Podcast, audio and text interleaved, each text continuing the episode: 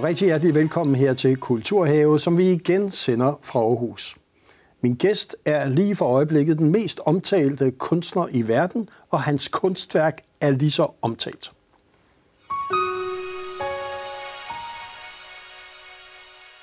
Og rigtig hjertelig velkommen til dig, Jens Galschødt. Tak for det. Billedhugger, kunstner, aktivist, kan vi godt sige. Det kan man. Gennem rigtig mange år. Og det værk, som vi kommer tilbage til, som jeg refererer til, er selvfølgelig Skamstøtten. Hongkong, Kina, der blev taget ned her. Men det vender vi tilbage til. Men jeg tænkte, vi skulle lige have fat på der, hvor det startede, øh, nemlig den indre svinehund.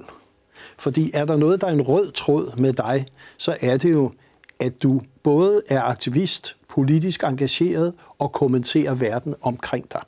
Og det startede i 93. Og hvad var det egentlig, du ville med den indre svinehund der? Ah, det var lige efter Berlinmurens fald, og jeg tror også, det var for mig, mig var det også en reaktion på, at øh, jeg havde håbet på, at vi lavede verden om. Mm. Altså, at vi blev en bedre verden, og blev mere afbalanceret, men det gjorde vi ikke. Vi flyttede alle stenene fra Berlinmuren denne gang rundt omkring i Europa, og, øh, og min tese var, at det er dem, der bygger muren, der bliver det forrådet. Altså, når man bygger en mur mod nogle andre, så er man, det er en del af en forrådelse. Så derfor lavede jeg projektet Min Indre Svinehund, som jo handler om dyret i mennesket og fravalget af dyret, eller tilvalget af dyret. Øh, og jeg lavede 25 eller 20 skulpturer, som jeg satte rundt over, over, over hele Europa i en gigantisk happening. Ja, og, og, og jeg mener, den, den store af dem, 22 tons, eller et eller andet, vejer den? Nej, det var faktisk kun 1 tons. Så den vejer 1 tons? 22 tons, jeg stillede. Ja. ja, i alt. Ja, og det var meget vigtigt, at det skulle være så tungt, det var ulovligt, ja, det her. Ja. Det var en af de største street art aktioner, der nogensinde har lavet i Europa, tror jeg. Og du fik ikke tilladelse til det? Nej, overhovedet nej, ikke. Nej. Det var alle de fedeste pladser. Dampladsen, øh, Bastillepladsen i Paris og sådan noget. Ja. Altså bare det overhovedet søge helt håbløst. Den eneste måde, det var at crashe det hele. Og i løbet af to døgn, inden du kunne nå, og, og det var før internettet jo. Øh, så, øh, og jeg havde 100 mand i gang og 20 biler, og sådan det var et kæmpe projekt. Så placerede vi det her ud, og i starten lavede det faktisk anonymt. Øh, men så kunne vi ikke få pressen til at tage den. Men, men der, der var en idé i at lave det anonymt. Det var fordi, at det er sådan, den opstår. Altså, svinehunden har ingen adresse, den sker bare. Måske sker den på forskellige, øh, fordi man laver forskellige strukturer i verden. For eksempel flytter stenene fra Berlinmuren rundt omkring i Europa. Og det er den slags ting, der gør det. Øh, og derfor stillede jeg den. Lige pludselig er den. Lige pludselig er man gift med den. Lige pludselig er det ens ven, der sidder der foran en. Og det er det, der flere gange har crashet enhver øh, humanisme i Europa.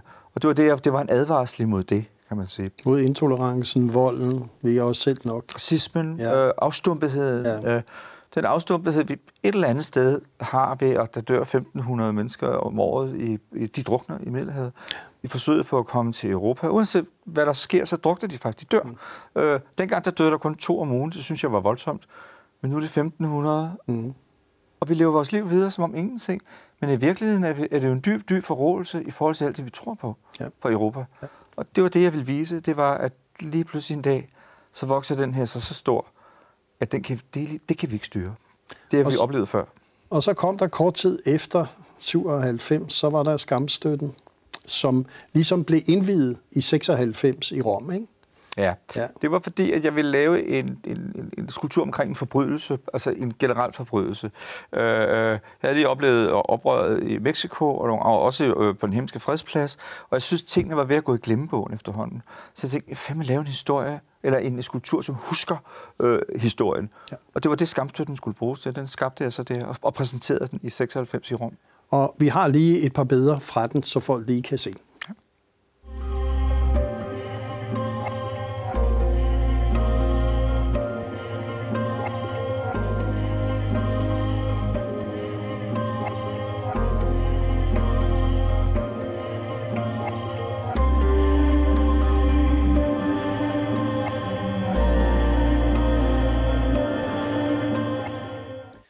Ja, og, og den skal minde os om hvad? Altså skam, støtten, altså noget, vi skammer os over. Det er faktisk et dansk begreb. Dansk? Øh, ja, et dansk. Det er faktisk fra Korsfils Ulfeldt, som øh, løb den danske statskasse en gang for mange hundrede år siden. Øh, og så for at give ham skam, så rev man hans palads ned, der lå inde på Skråbrødre Torv i midt i København. Og der satte man en stele, der blev kaldt en skamstøtte. Og dengang blev ordet skamstøtte øh, lavede. Og det begreb tog jeg øh, til mig og lavet om til det, der hedder The Pillar of Shame, som, som senere hen er gået ind i den engelske ordbog som, øh, som et ord, der bare eksisterer. Men i virkeligheden var det mig, der lavede selve ordet. Så det er min skamstøtte. Når man taler om The Pillar of Shame, så er det min skamstøtte. Øh, så det var et forsøg på at skamme nogen ud og sige, det her skal huskes. Det var det også med Korsvig Ulfeldt, og det bliver stadigvæk husket, husket stadigvæk med, med ham. Og sådan er det. Og ved at placere de der skulpturer forskellige steder på kloden, så vil jeg huske forskellige episoder, som landene på ingen måde var interesseret i at huske. Så, så det vil sige, at det du ville med det her, det var, at den hukommelse, den erindring, den historie, der er vigtig for, at vi ikke gentager. Det er derfor, den, den står der.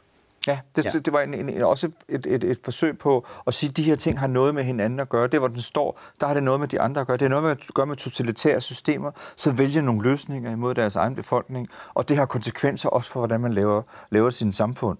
Så det var med velbehovet hu, at jeg stillede den første op i Hongkong i Kina. Og der kan man sige, at der skete noget her øh, i Hongkong, der gjorde, at du kom på alle verdens forsider øh, interview. Jeg tror, jeg tror roligt, man kan sige, aldrig har der været så meget omtale af en dansk øh, billedkunstner før nogensinde. Nej. Og det var der faktisk allerede fra starten. Det er der ikke så mange, der ved, men da vi stillede den op, jeg stillede den op i Hongkong lige før han døde, altså lige før Kina overtog Hongkong. Og på det tidspunkt var der vel 3-4-5.000 journalister i Hongkong, som ikke havde noget som helst at lave, og journalister, der ikke har noget at lave, de er redselsfulde. uh, så jeg sammen med demokratibevægelsen havde den der kæmpe skulptur op og stillede den op, for at huske massakren på den himmelske fredsplads. Og på den måde fik jeg den... Altså det, det aller værste, man kan sige i Kina, det er massakren på den himmelske fredsplads på studenterne i 1989. Så ved at stille den op i Hongkong, og så lade Kina overtage Hongkong, så blev de nødt til at overtage skulpturen også. Og det opdagede Kina meget hurtigt og gjorde alt muligt for at slippe for den. Der var store demonstrationer. Vi havde 100.000 til finansieringen. Og CNN sendte hver eneste, øh, 3-4 gange om dagen sendte de for vores aktiviteter.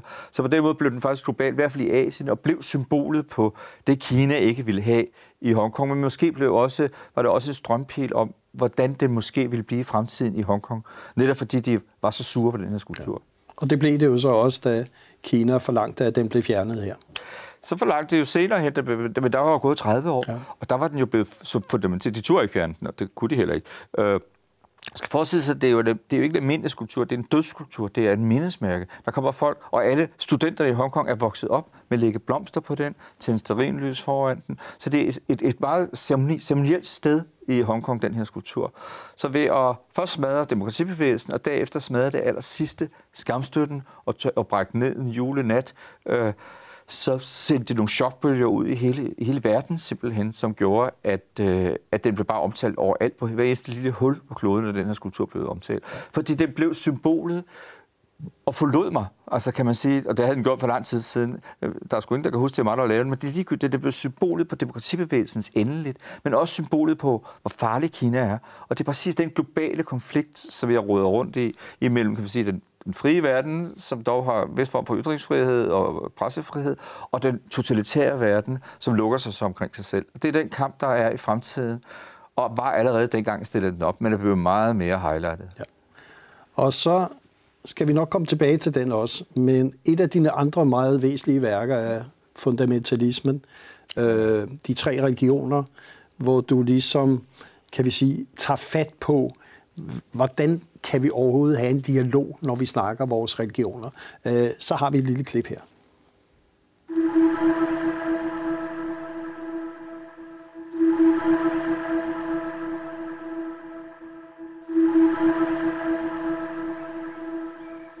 Hele den her islam-kristen øh, debat, det var simpelthen, den er simpelthen rædselsfuld. Den, den, den er ved at splitte hele verden ad, synes jeg.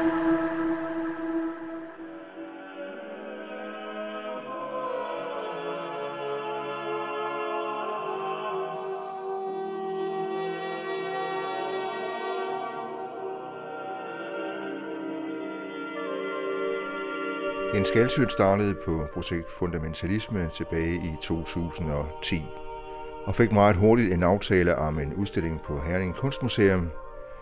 Men da museet i Herning blev ramt af nogle kommunale spareknive, valgte de i 2012 at melde fra. Men selvom projektet stod uden modtageradresse i nogen tid, så valgte Gældsøt at arbejde videre for at få færdiggjort de 14 bogstaver, der tilsammen skulle udgøre skulpturen Fundamentalism, der hvis det øh, går efter planen denne gang, skal udstilles på Kunstcenter Silkeborg Bad i januar 2015. Så på den måde, så kan man sige, så er den del gået i orden. Ja, det vil sige, konceptet her, hvis du lige skulle fortælle med koverbøger og med skærme, med citater fra de tre religioner, øh, de mest mørke, de mest lyse citater osv. Øh, hvad vil du med det værk? Altså, det, det, det er faktisk meget forskelligt. Jeg arbejder på det syv år. Der, der er meget forskelligt ved det værker og alle de andre værker, jeg har lavet. Fordi de andre værker øh, polariserer tit en debat på den ene eller den anden måde. Så gør det her det modsatte. Det prøver jeg faktisk at bygge bro. Og jeg vidste, at hvis jeg skulle lave en debat omkring... Det går altid helvede til, når, når kunstnere begynder at rode rundt i religionsdebatter. Altså, det, har man, det kan man se med Kurt Vestergaard og, og alle mulige andre. Det, det går rigtig, rigtig dårligt normalt. Øh, så derfor var jeg meget varsom og brugte meget tid på at sætte mig... Jeg satte mig grundigt. Jeg kender alle tre religioner meget godt. Øh, så det, jeg ville lave en brobygning, og det var det, der var min idé, at bruge jeg vil give mit bud på en kunstrisk og en kulturel fortolkning af en løsningsmodel. Og i kraft af, at jeg øh, havde lavet både de lyse og mørke citater, så kunne jeg både kritisere dem, samtidig med, at jeg kunne ophøje dem.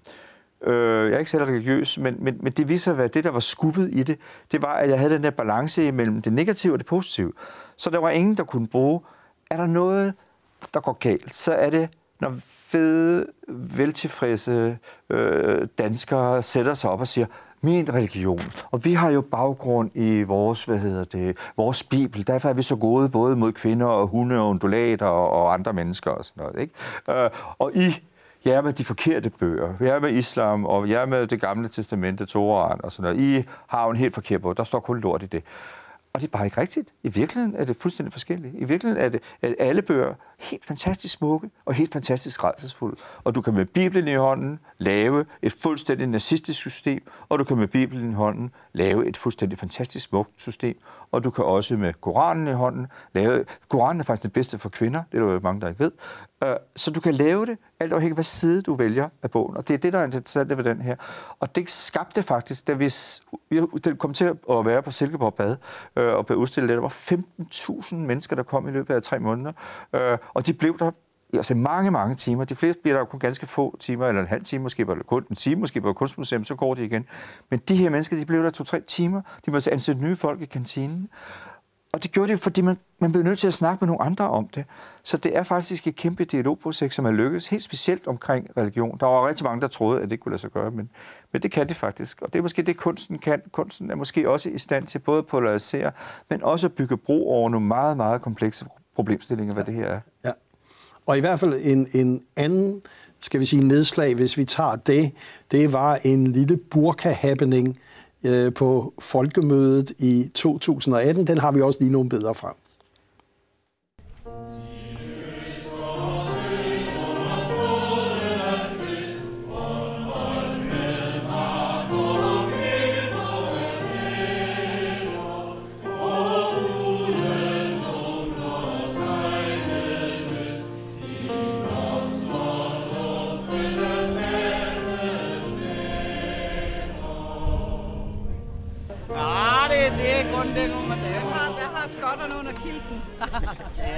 Ikke, hva'? Det kan da sige.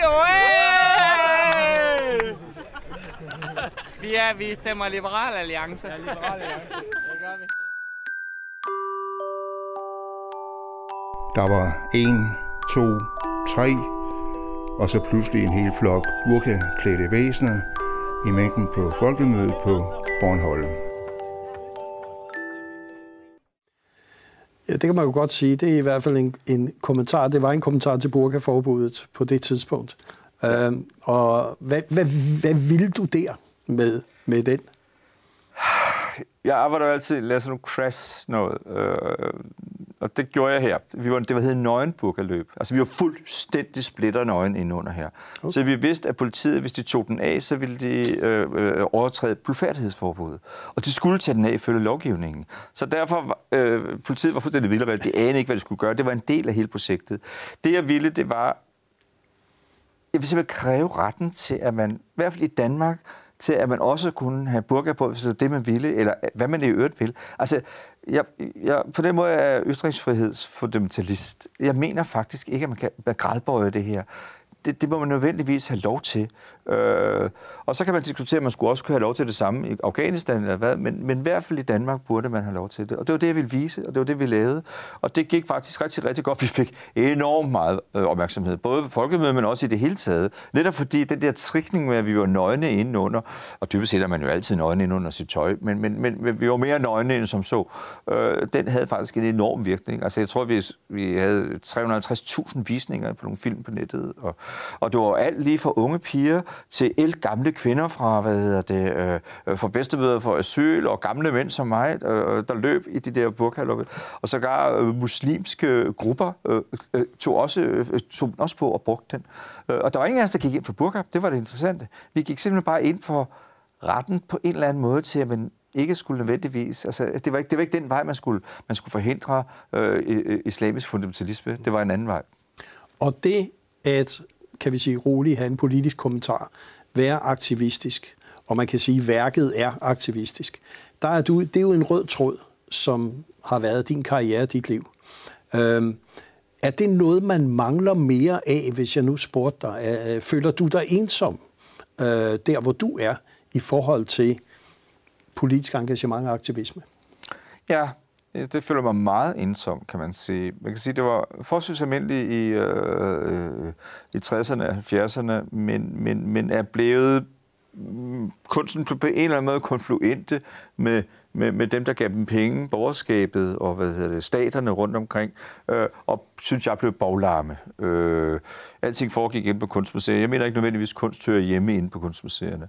Øh, så det der med, at jeg lige pludselig kom ud på gaden og var aktivist, gjorde, at jeg blev også fuldstændig ekskluderet af kunstverdenen langt hen ad vejen, fordi jeg gjorde det og valgte aktivistlinjen. Øh, senere hen kom Banksy og nogle andre til, som så heldigvis blev stjerner, og senere hen kom det kinesiske demokratibevægelse, Sima Aoue og Kao og alle de der folk, som også øh, øh, tilhørte kunstinstitutionen. Så jeg har faktisk været forgangsmand, kan man sige, for en hel masse af de der, og, og kender dem mange af dem, fordi de faktisk hele tiden har, har hvad hedder det, øh, øh, vi har hele tiden haft et eller andet konfluent sammen, men, men det har kostet mig rigtig, rigtig meget øh, mindre goodwill inden for kunstverdenen. Jeg har for aldrig nogensinde fået støtte af nogen som helst kunstorganisation. Øh, måske kun ved en fejl en enkelt gang, men, altså, men generelt så får jeg ingen støtte. Jeg, har, jeg betaler alle tingene selv, og det gør jeg med velbehovet hu, fordi det er også den eneste måde, man kan lave det, jeg laver. Øh, så så jeg savner aktivisten, og, jeg, og mit indtryk er, at det kommer igen nu. Mm. Min helt klare indtryk er, med klimabevægelserne, men også med Ukrainekrigen og det, der sker lige i øjeblikket, altså de her meget voldsomme spændinger i verden, gør jo også, at kunstnerne begynder at komme ud på gaden og fjerner sig fra elfenbindtårnene. Ja. Det er simpelthen ikke nok at stå inde på arken øh, sammen med alle de andre, der drikker rødvin, samtidig med, at man har et værk over hjørnet, der er meget voldsomt. Øh, øh, fordi det er simpelthen ikke nok kommunikationsmæssigt. Du skal ud, du skal ud der, hvor folk er. Hvis du virkelig vil påvirke noget af den her verden, så skal du derud. Og man kan sige, det har du også gjort på klimatopmøder. Og hvis vi laver et lille nedslag der, så har vi fra 2017 i Bonn din meget berømte spidede isbjørn, og der har vi lavet en, en lille collage af det. Det kommer her.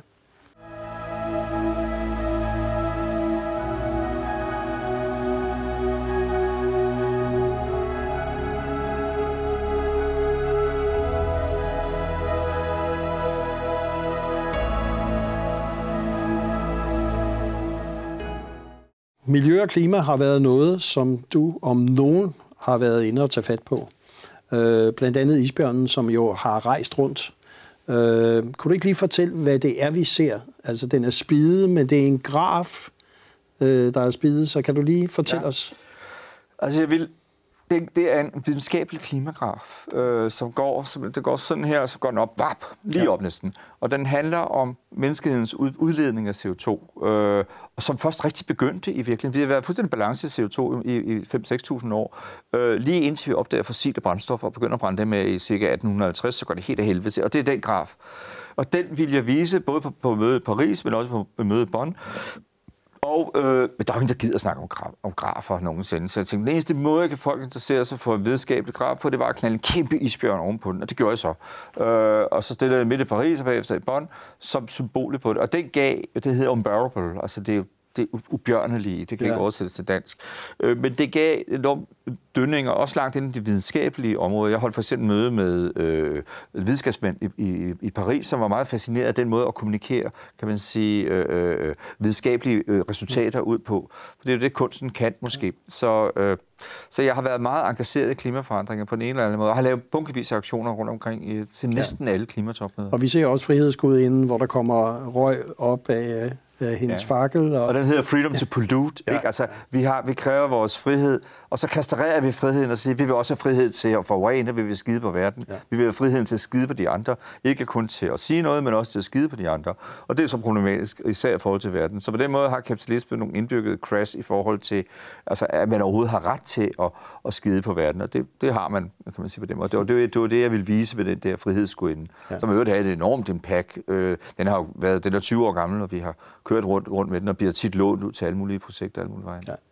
Og så skete der jo det, hvis vi ligesom skulle runde af af skamstøtten, så var nødt til, kunne vi næsten sige, at blive rejst igen, og blive rejst her for nylig på Gråbrød og Plads i Odense. Øh, og det har vi et lille klip fra.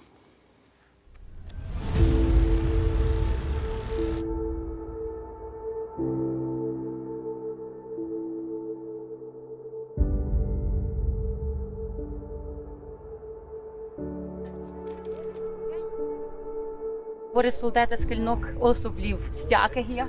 Og så ukrainsk flag. Det som alle sammen fra store til små ting kommer med, og så ligger her.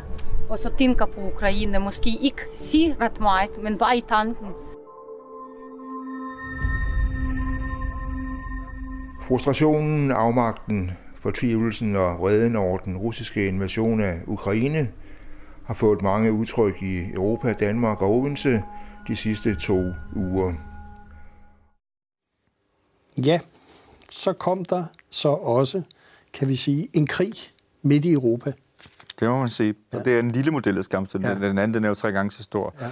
Øh, den havde først været i Budapest, øh, og det var faktisk Budapest, jeg fik ideen til at lave den sammen med Budapestes borgmester, hvor der var masser af flygtninge i Budapest, da jeg var der. Øh, og så tog vi den med tilbage og stillede den der i Danmark også. Øh, så man kan sige, at det, der sker i Europa nu, er i virkeligheden det samme som, altså bare voldsommere krig, men det samme, som sker i Hongkong, og som sker i de bevægelser, jeg arbejder i. Et totalitært system, der angriber et andet system og destruerer det fuldstændig i kraft af deres vold, simpelthen. Øh, det fede ved Ukraine, det er, at de, de mindst kan slå militært igen. Mine venner i Hongkong er alle sammen blevet arresteret og, og, og, og sendt ud af Hongkong. Øh, så så på en måde er det meget opløftende, netop fordi de har formået at få, kan man sige, få imperiet væk, men samtidig er det også frygteligt, det der sker. Altså, at vi skulle have krig i Europa nu. Men man kan sige, at den passer faktisk på en forbandet måde. I virkeligheden havde jeg håbet, at jeg tog fejl. Altså, jeg havde ja. håbet på, at jeg tog ja. fejl, da jeg, stadig, da jeg lavede min, min, min, min, min skamstøtte, eller både min skamstøtte, men også min indre svinehund. Jeg havde håbet på, at vi fravalgte den. Det var faktisk derfor, jeg lavede den. Men i virkeligheden har vi jo tilvalgt den på alle mulige mærkværdige måder, og det resulterer blandt andet i Ukraine, kan man sige. Ja. Så, øh, så det er og, både og kunsten, sorgens tid at have ret. Og kunstens ansvar lige nu, kunstnerens ansvar om at gøre opmærksom på, deltage i, kommentere, øh, den har du haft altid. Men hvilket behov ser du fremover? Jeg kunne sige, er der brug for den indre svinehud 2,0 og en skamstøtte 2,0, eller er vi om sider ved at lære, tror du? Nej, jeg tror, at vi har forskellige sprog at snakke på. Nu snakker vi almindelige sprog, men, men kunsten er også et sprog. Og jeg tror, at kunsten er i stand til at formidle nogle meget komplekse problemstillinger, også omkring krig og omkring, omkring noget andet. Øh, og det er derfor, vi skal, det er derfor, det er så vigtigt, at kunsten beskæftiger sig med sin samtid, men også hvad der sker i samtiden og de forskydninger, fordi det giver måske en dybere forståelse, hvad det er for noget, der sker i verden. Og det har man brug for, for at forstå, hvad der sker, men også for at reagere. Kunsten skaber ikke forandring, men kunsten beskriver noget, som så skal få nogle andre mennesker til at skabe forandringen. Altså, skal ikke til fejl, at Ukraine er ved at vinde, så er det jo fordi, at det er kunsten, den kulturelle identitet, der får dem sammen. Og det er det, kunsten kan. Kunst kan skabe en kulturel identitet, men også skabe en enorm grundlag for bevægelser, sange og alt muligt andet. Det er det, der skaber engagement i folk. Det er det, vi kan som kunstnere. Og så må vi håbe på, at de andre hører det og bruger det. Og med de ord vil vi sige tusind tak, fordi du kom her i Kulturhave og mindede os om kunstens betydning. Tak for det.